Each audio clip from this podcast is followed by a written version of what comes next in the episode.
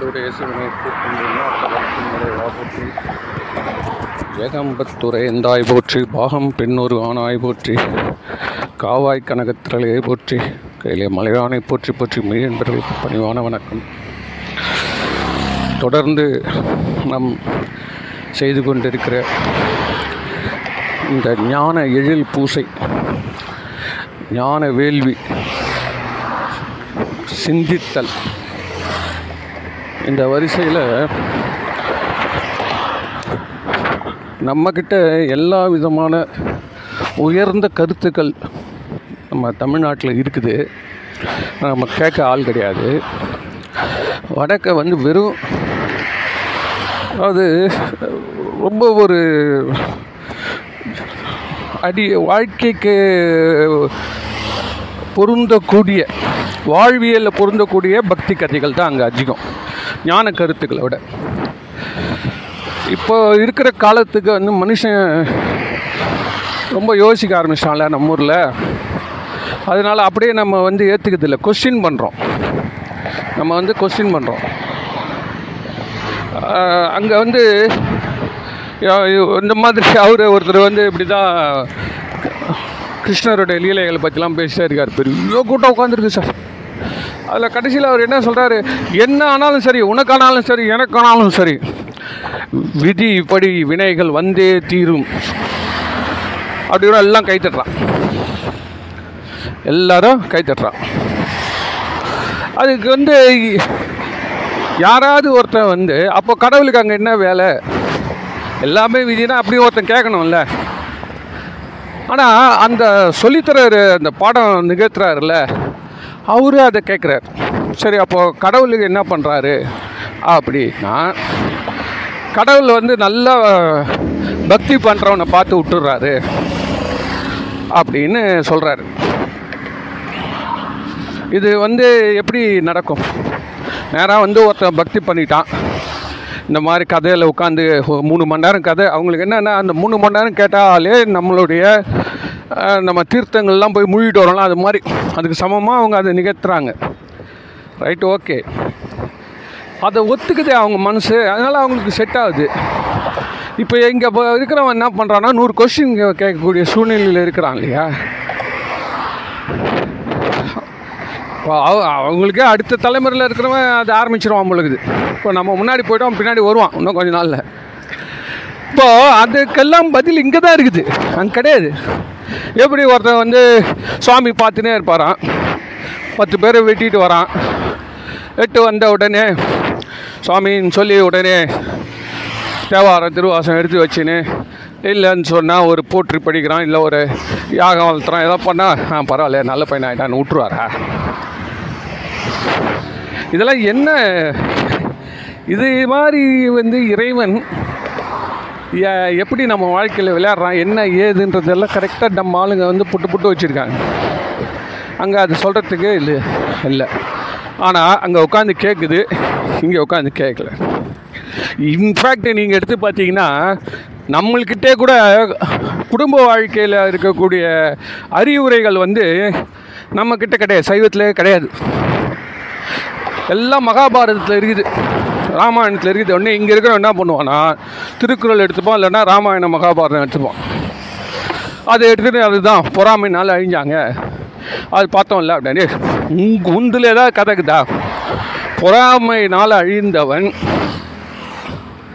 கதை ஏதாவது இருக்குதா? நம்ம சைவத்தில்னு பார்த்தீங்கன்னா பொறாமைனால வாழ்ந்தவன் கதை தான் இருக்கும். என்னடா சொல்கிறீங்க ஆமாம் ஒரு ஒரு ட்ரைனிங் இன்ஸ்டியூட் சார். இப்போ நேற்று கூட அது சிவகாசிலேயோ இதெல்லாம் ஒரே சென்டரில் எழுநூறு பேர் பாஸ் பண்ணிட்டாங்களாம். அந்த டீச்சர் அது சொல்லி தர அந்த அம்மா சொல்லி நாங்கள் பத்து பதினஞ்சு வருஷமாக அப்படி தான் பண்ணின்னு இருக்கிறோம். எல்லாரையும் பாஸ் பண்ண வைக்கிறோம். அதுக்குன்னே நாங்கள் வந்து நாங்கள் ஐஐடியிலே வந்து படித்தது மட்டும் இல்லை கோல்டு மெடல் வாங்கினவன் நாங்கள் அந்த நல்ல நல்ல ஸ்டூடெண்ட் எங்கெந்த கம்பெனியில் பெரிய பெரிய இன்ஃபோசிஸ் டிசிஎஸில் வேலை செய்கிறவங்களாம் கூப்பிட்டு நாங்கள் வச்சுருக்குறோம். வச்சு பல முறை பயிற்சி கொடுத்து அதனால் இந்த சிவகாசியிலேயே ஒருத்தன் கூட கிடையாது. எல்லாம் வந்து வெளியூர்லேருந்து வந்தவன். ஆந்திரா கேரளா கர்நாடகா சென்னை இந்த மாதிரி ஊர்லேருந்து வந்து இங்கே படிச்சுட்டு இங்கே டெஸ்ட் சென்டர் இட்டு போகிறான் கடைசி நாள் வரைக்கும் இங்கே படிக்கலாமா வாஜர் எதிர்லேன்னு. அதனால் என்ன ஆச்சுன்னா எழுநூறு பேர் வந்துட்டானுங்க. இது நம்மளால இது இவங்களுக்கு புரியல. எழுநூறு பேர் ஏதோ கொஸ்டின் பேப்பர் மாற்றிட்டான்டா அதை போர்டில் எழுதி போட்டான்டா அப்படியே சரியாகப்பட்டே ஒரே கலாட்டா. இப்போது அந்த இன்ஸ்டியூட் மாதிரி பெரிய புராணத்தில் ஒருத்தர் வந்து ஜிம் வச்சுருக்கான் சார். வால் பயிற்சி அந்த காலத்தில். அவர் ஏனாதி நாயனார். அவர் பெரிய சிவபக்தர். அவருக்கு தான் எல்லா ஸ்டூடெண்ட்ஸ் வந்து சேர்றாங்க. அவருடைய காம்படிட்டர் ஒருத்தர் இருக்கார். அந்த காம்படிட்டருக்கு குறைஞ்சினே போகுது. என்ன அவன் புறாமப்படுறான் வேதனைப்படுறான் நம்ம எப்படிடா புது புது டெக்னிக் நம்ம எப்படி பண்ணோம் அப்படின்ற யோசனை பண்ணுறது போல இவனை எப்படி ஒழிக்கணும்னு பார்க்குறான் அதுக்கப்புறம் போயிட்டு அவர் சண்டைக்கு கூப்பிட்றான். நீ என்ன பெரிய ஆளா? நீ எங்கிட்ட ஒண்டி கொடி வாடான்னு. ஏன் அப்படின்னா இவர் வந்து விபூதியை பார்த்தா அப்படியே மயங்கி நின்றுடு ஆடலாம் அவர் அது அவனுக்கு தெரிஞ்சுனான் அதனால ரெண்டு பேரும் சண்டை போகிறப்ப இவன் என்ன பண்ணுறான்னா தன்னுடைய கேடயத்தை முகத்தை மூடிக்கிட்டே வரான். கேடயத்தை கேடயத்தை கொண்டு முகத்தை மூடிட்டு கத்தி மட்டும் ஆட்டினே வரான்.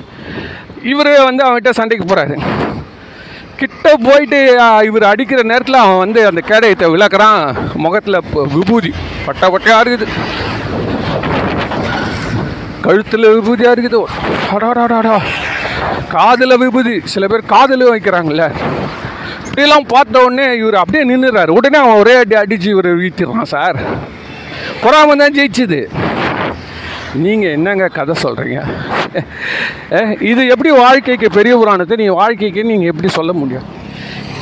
இதே பாருங்கள் கிருஷ்ண பரமாத்மா பாருங்கள் எவ்வளோ பொறாம எவ்வளோ வந்தாலும் என்ன? அழகாக வந்து அவங்களுக்கு புத்தி சொல்லி யாருக்கு? பாண்டவர்களுக்கு அவங்கள காப்பாற்ற வேண்டிய இடத்துல காப்பாற்றி அழகாக விட்டு போகிறாரு அது இல்லை ஒரு குடும்பஸ்தனுக்கு கதை வேணும் அந்த கதை.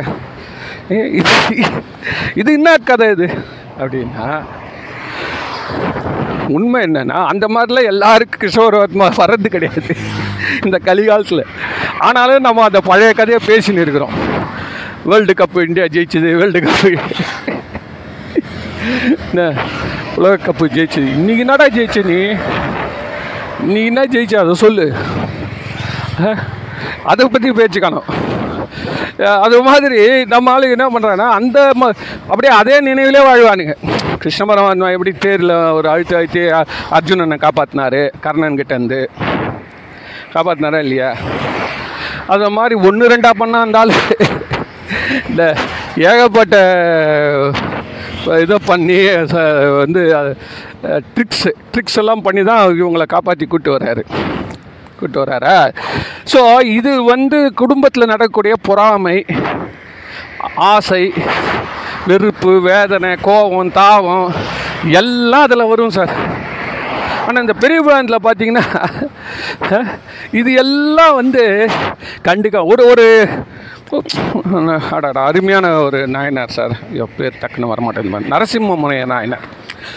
அவர் அவர் என்ன பண்ணுறாரு கோயிலில் சாமி கும்பிடுங்கிறப்போ இந்த கோயிலெல்லாம் இந்த பசங்க எல்லாம் என்ன இப்போ கூட சொல்கிறாங்களே நாங்கள் கோயிலுக்கு போகிறதே பெண்கள்லேருந்து பார்க்கறதுக்கு தான் அப்படி நைன்டி கிட்ஸ் போடுறான். டே இன்னைக்கு கோயிலுக்கு போடா. நாங்கள் தான் இன்னிலேருந்து போய் நிற்கிறோம் நாங்கள் ஏன் போகிறோன்னா இந்த மாதிரி பெண்களை வந்து தவறான பார்வை பார்க்கறதுக்காக தான் நாங்களாம் கோயிலுக்கு போகிறோம் அப்படின்னு இப்போ பசங்க தமாஷா போட்டுன்னு இருக்கானுங்க. இது அந்த காலத்துலேயே நடக்குது. அவர் எதிரில் ஒருத்தன் ஒரு சிவனடியார் முகத்தை விபூதிட்டு வந்துட்டு சாமியை பார்க்காம வந்திருக்கிற பொம்பளைங்களே பார்த்துனுக்குறான் இது கதை இருக்குது சார் இது. உடனே ராஜாவிற்கு என்ன பண்ணோம்? அவனை அடித்து உதச்சி வெளியில் இட்டு போய் விடணும்ல. உடனே என்ன பண்ணுறாரு அவனுக்கு பொண்ணும் பொருளும் கொடுத்து பா- கொடுத்து அவன் நல்லபடியாக அனுப்பிச்சிட்டு வைங்க அவர் என்ன அடியார்? அவர் அவர் அடியார்னு வந்துட்டார். அதனால் அவரை பற்றி நம்மளுக்கு எந்த இதுவும் கிடையாது. நம்ம ஜட்ஜ்மெண்ட் கொடுக்கக்கூடாது. இதுனா அநியாயம் இல்லை. இதுவா ராஜா? நடத்துறது ராஜாங்கத்தை. இது ஒரு கதை வருது. இது இது மாதிரி வரிசையாக சொல்லிக்கினே போகலாம் சார். சார் குழந்தைய வந்து அறிஞ்சு சந்தோஷமாக கொடுக்கணுன்னா அது எப்படி சார்? அது ஒரு கதைன்னு வரும். குழந்தைய அறிஞ்சு கொடுக்கணும். இப்போ நான் ஒன்று கேட்குறேன் சீ ராமரை. ராமர் பாவம் பக்தி வச்சு தன்னுடைய வாழ்க்கையை ஜெயிச்சாரா? முயற்சி வச்சு செஞ்சாரா? அது யாராவது அங்கே எவனா சொல்கிறானா அவன் என்ன சொல்கிறான் ராமரை கும்பிடு. ராமர் கும்பிடு. ராமர் தான் கடவுள். ராமர் தான் பூமிக்கு வந்து நம்மளெல்லாம் வந்து அவதாரம் பண்ணி இதெல்லாம் மீட்கிறதுக்கு வந்தாருன்னா ராவணன் உன்னை ஏதாவது தொந்தரவு பண்ணான். அவன் பாட்டம் ஒரு உலகத்தில் இருந்தான். நீ இல்லை காட்டுக்கு போன. நீ அயோத்தியிலே இருந்தியானா? உனக்கு பிரச்சனை இல்லை. என்ன நீ காட்டுக்கு போய் நீ உட்காந்துன்னு என்ன ஒரு வனாந்தத்தில் ஒரு அழகான ஒரு வ- இளவரசி மாதிரி இருக்கு நிற்கிற சீதைன்றப்போ ராமர் அவ்வளோ அழகாக ராஜா மாதிரி நிற்கிறப்போ இந்த சூர்பனகை வந்து கலாட்டா பண்ணி இதெல்லாம் நடக்குது. நான் என்ன சொல்கிறேன்னா ராமர் வந்து பக்தியை கொண்டு வென்றாரா? தனக்கு வர பிரச்சனை நம்ம என்ன இந்த கதைலாம் எது கேட்குறோம் பா பக்தியாக இருக்கணும்பா அதுக்காக தான் இந்த கதையில் அறிவாக இருக்கணும்னா நம்ம இங்கேயே இருக்கிறோம். அறிவாக இருக்கணும். நம்மளோட சொந்த முயற்சியிலே இருக்கணும் அப்படின்னா இந்நேரம் நம்ம வந்து பர்சனாலிட்டி டெவலப்மெண்ட் கிளாஸ்லாம் இருக்குது. Soft skill spoken English interpersonal relations communications அதில் போயேன். இங்கே ஏன் வந்து இந்த கதையெல்லாம் ஏன் இவ்வளோ பேர் வந்து கேட்டுன்னு இருக்கீங்க இருபதாயிரம் பேர் உட்காந்து அங்கே கேட்குறான் சார். அவங்களுக்கு அவன் கடைசியில் என்ன சொல்கிறான்னா பக்தி பண்ணுறவன தான் கடவுள் கூடவே மாட்டார். பகவத்கீதை தான் எழுதியிருக்குது.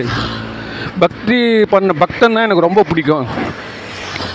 அப்படின்னா அப்போ ராமன் ஏன் அந்த பக்தியை பயன்படுத்தலை? அவர் பாவம் சார் அவர். ராமரை எட்டு போய் காட்டில் விட்டாங்க. சரி விடவே விட்டாங்க போனால் போகுது. விடவே விட்டாங்க சார். பொண்டாட்டி தூக்கி போயிட்டாங்களே அப்போவாது அண்ணன் தம்பி வந்து உதவணுமா வேணாமா? பொண்டாட்டி தூக்கி போயிட்டாங்க சார். அதுக்கு அவர் வந்து உடனே என்ன பண்ணிருக்கணும்? ஒருத்தனை அயோத்திக்கு அமிச்சு தம்பிக்கிட்ட சொல்லி ஏ எல்லா படையெல்லாம் தட்டின்னு வாங்கடா. நான் நாட்டுக்கு வரல. ஆ நாட்டுக்கு வரலடா உன் பதவிக்கு வரல. உங்கள் அண்ணியை தூக்கி போட்டாங்கடானா அவன் சும்மா இருப்பானா? அவன் ராஜாவா? அவன் அவன் மனசு அவன் எப்படி ஒத்துக்கும்? என்ன? அந்த பக்கமே போகல சார் அவர். என்ன பண்ணுறாரு அவுட் ஆஃப் வேல போயிட்டு ஃப்ரெண்ட்ஷிப் பிடிக்கிறார் சார். சுக்ரீவனை. சுக்ரீவன் என்ன அன்புனால் வந்து நானும் உனக்கு ஒரு சகோதரன் சொன்னார். அன்புனால் அப்போ முதல்ல எல்லாம் அவன் செஞ்சுருக்கணும்.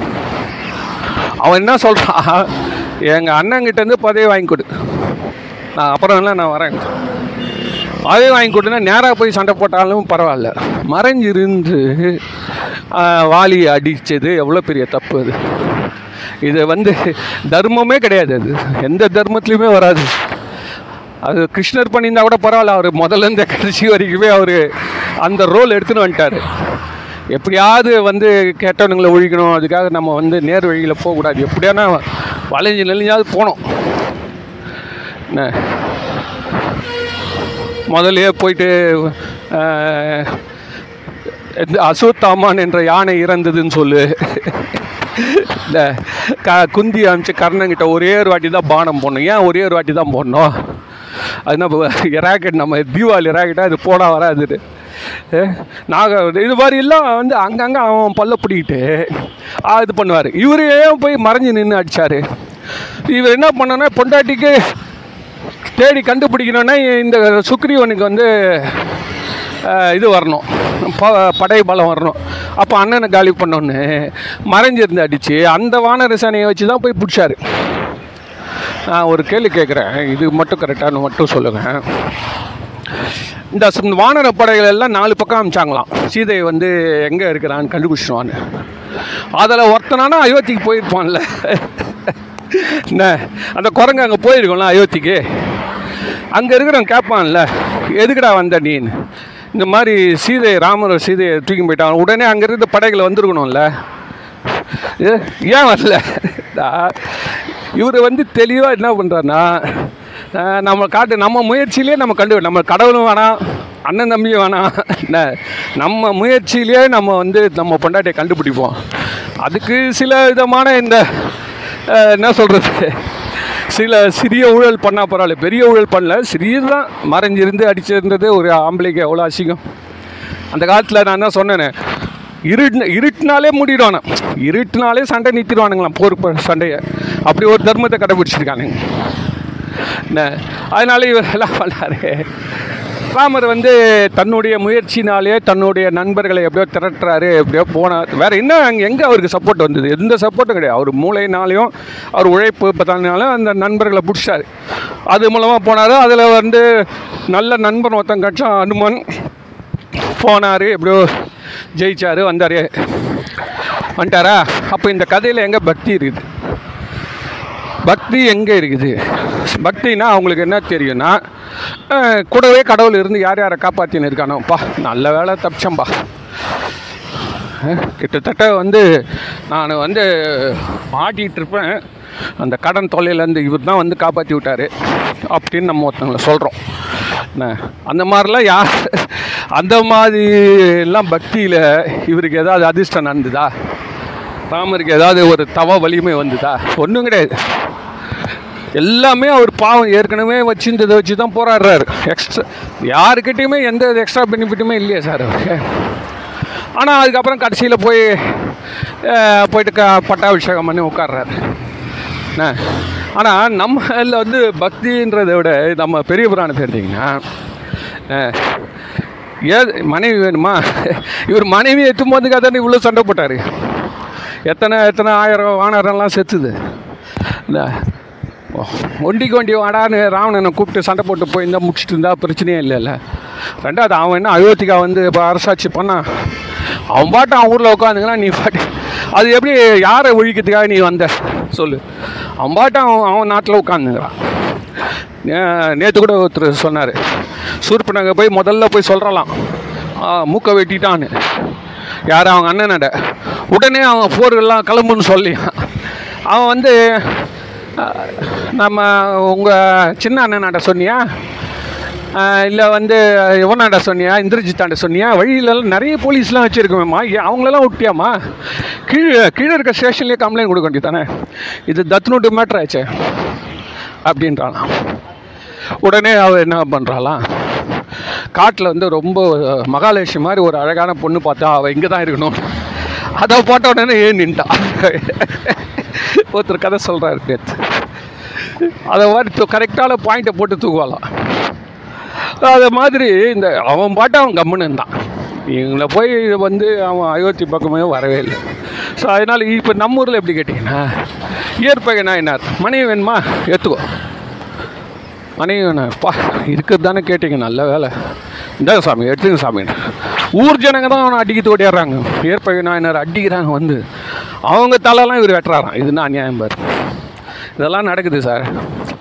அப்போ என்ன பெரிய புராணன்றது என்ன எதுக்கு இவ்வளோ தலைமலை தூக்கி வச்சுன்னு இருக்காங்க வாட் இஸ் த டிஃப்ரென்ஸ் அப்படின்றதுனா இப்போ நம்ம சாதாரண வாழ்க்கையில் எடுத்தோம்னா மனுஷனுக்கு பக்தின்னு ஒன்று வந்து நேர்மையாக இருந்து அப்படி முன்னுக்கு வரணுன்றதுக்கு பால பாடங்கள் தான் அதெல்லாம். இது வந்து பிஹெச்டி லெவலில் போயிருக்குது ஏன் அப்படின்னு கேட்டால் இந்த ஞானத்தின் உச்சியில் நின்னை எண்ணாக பாதிக்கவும் மாட்டேன். இறைவனை நம்மளும் ஒன்றுன்ற நிலையில் வந்துட்டு அப்புறம் எந்த டிஃப்ரென்ஸ் தெரியல. எல்லாம் சிவமாக தெரியுது.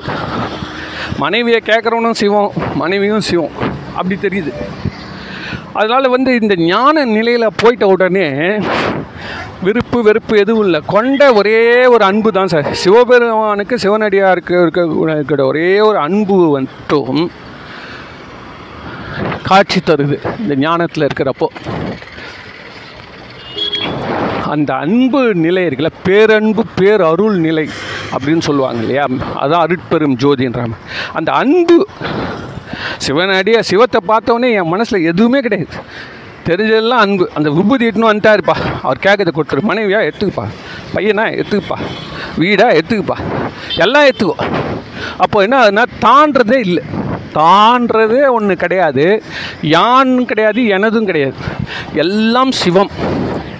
இந்த ஸ்டேஜ் தான் அந்த சிவன் நிலை. சிவம் சிவம் ஆயிட்டார். அவர் வந்து சிவம் ஆயிட்டார் அவ்வளோதான் அவருக்கு தெரியும் எது நடந்தாலும் நம்மளுக்கு வந்து யாருக்கும் எந்த கஷ்டம் வராது சார். இப்போ நீ பெரிய பிராணத்தில் அந்த எண்டு பார்த்தீங்கன்னா யாருக்கும் எந்த கஷ்டமும் இல்லையா? ஒரு பெரிய ஒருத்தர் சொல்கிறாரையோ நீ நம்ம- நீ நம்ம நினைக்கிறோம்ல அதெல்லாம் பார்த்தீங்கன்னா முடிக்கிறப்போ எல்லாம் நான் அது அது இடத்துக்கு மீட்பிக்கப்படும். இந்த பசங்களை வந்து பிள்ளை கறி கொடுத்தாங்க. உடனே அது சீராலான்னு கூப்பிட்டோன்னே ஓடியாத்தான் மனைவி எடுத்து போனாரா? இட்டுன்னு போயிட்டாரா? அப்படி அம்மை அப்பனோட காட்சி தராடா இது என் பொண்டாட்டிக்கு தெரிஞ்சுதாண்டா இந்த பிரச்சனை பண்ணியிருக்கேன். ஏதோ பொண்டாட்டி வேலை ஆசைப்பட்டு இது மாதிரி நான் வந்துட்டு உன் பொண்டாட்டி கேட்கலன்னு சிவபெருமான் வந்து அந்த இயற்பை நாயனாக இருக்குது அவர் மனசில் நினைக்கலாம் கூட உலகம் நினைக்கின்றதால அம்மை அப்பனோட காட்சி கொடுத்து அவர் எப்போல்லாம் தப்பு பண்ணுறாப்பெல்லாம் மனைவியும் கூட்டு வந்து சொல்லி வச்சுருவார். இந்த மாதிரி இதெல்லாம் வந்து இவன் உங்ககிட்டலாம் கடை வாங்கியிருக்கான்னு சொ சொல்லிட்டு செத்துருவான். சொல்லாமல் செத்தானா போச்சு. கடை வாங்கினவன் பாடு அதிர்ஷ்டம் தான் ரொம்ப பேர் நிறைய பேர் பண்ணி வச்சுருக்கானுங்க. யார் யார் கொடுத்தாருனே தெரியுங்க வெளியில். ஒன்ஸ் சொல்லாமல் போயிட்டாரு. இந்த வாங்கினவனை கேட்டீங்க வச்சு அவ்வளோலாம் கொடுக்கலையே. ஐயோ கடவுளை. இந்த அதனால் இது இது வந்து எங்கே நிற்குது அது எங்கே நிற்குது ராமாயணம் மகாபாரதம். ஆனால் ஜ அங்கே இப்போ இப்போ ச நீங்கள் சொற்பொழின்னு சொல்லி கூட அதை பற்றி பேசினா தான் கொஞ்ச நேரம் ஜனங்க வரும். இதை பற்றிலாம் பேச முடியும். அப்படின்னா அதோடைய லெவல் சார் இந்த லெவல் ஆக்சுவலாக இந்த லெவல் தான் வந்து யான் எனது பற்றறுத்த லெவல் தான் மனுஷனுக்கு மரணமில்லா பெருவாழ்வு சித்தர்கள் சொல்லக்கூடிய அந்த குண்டலினி யோகம் அதனால் வரக்கூடிய மாங்காய் பால் வந்து தேங்காய் பால்ன்னுவாங்கள்ல அதனால் வந்து தேங்காய் பாலை உண்டு நாங்கள் தெளிவாக சந்தோஷமாக இருந்தோன்றது. இந்த வாழை மரம் வா- வாழைப்பழம் சாப்பிட்டு வாழ்ந்து பார்க்கலாம். தாழைப்பழம் சாப்பிடாது. இது எல்லாமே இந்த ஆக்ஷன்ஸ் அற்று போனாலும் அவேர்னஸோடு இருக்கிறதுன்றது. இந்த உயிருக்கு மூச்சை சரி பண்ணி கொடுத்து இந்த குண்டலின் சக்தி எழுப்பிவிடும். அதனால தான் இந்த கருத்துக்கள் எல்லாம் பல பல விதமாக எல்லா சித்தரும் வந்து விதவிதமான ஒரே மாவு தான்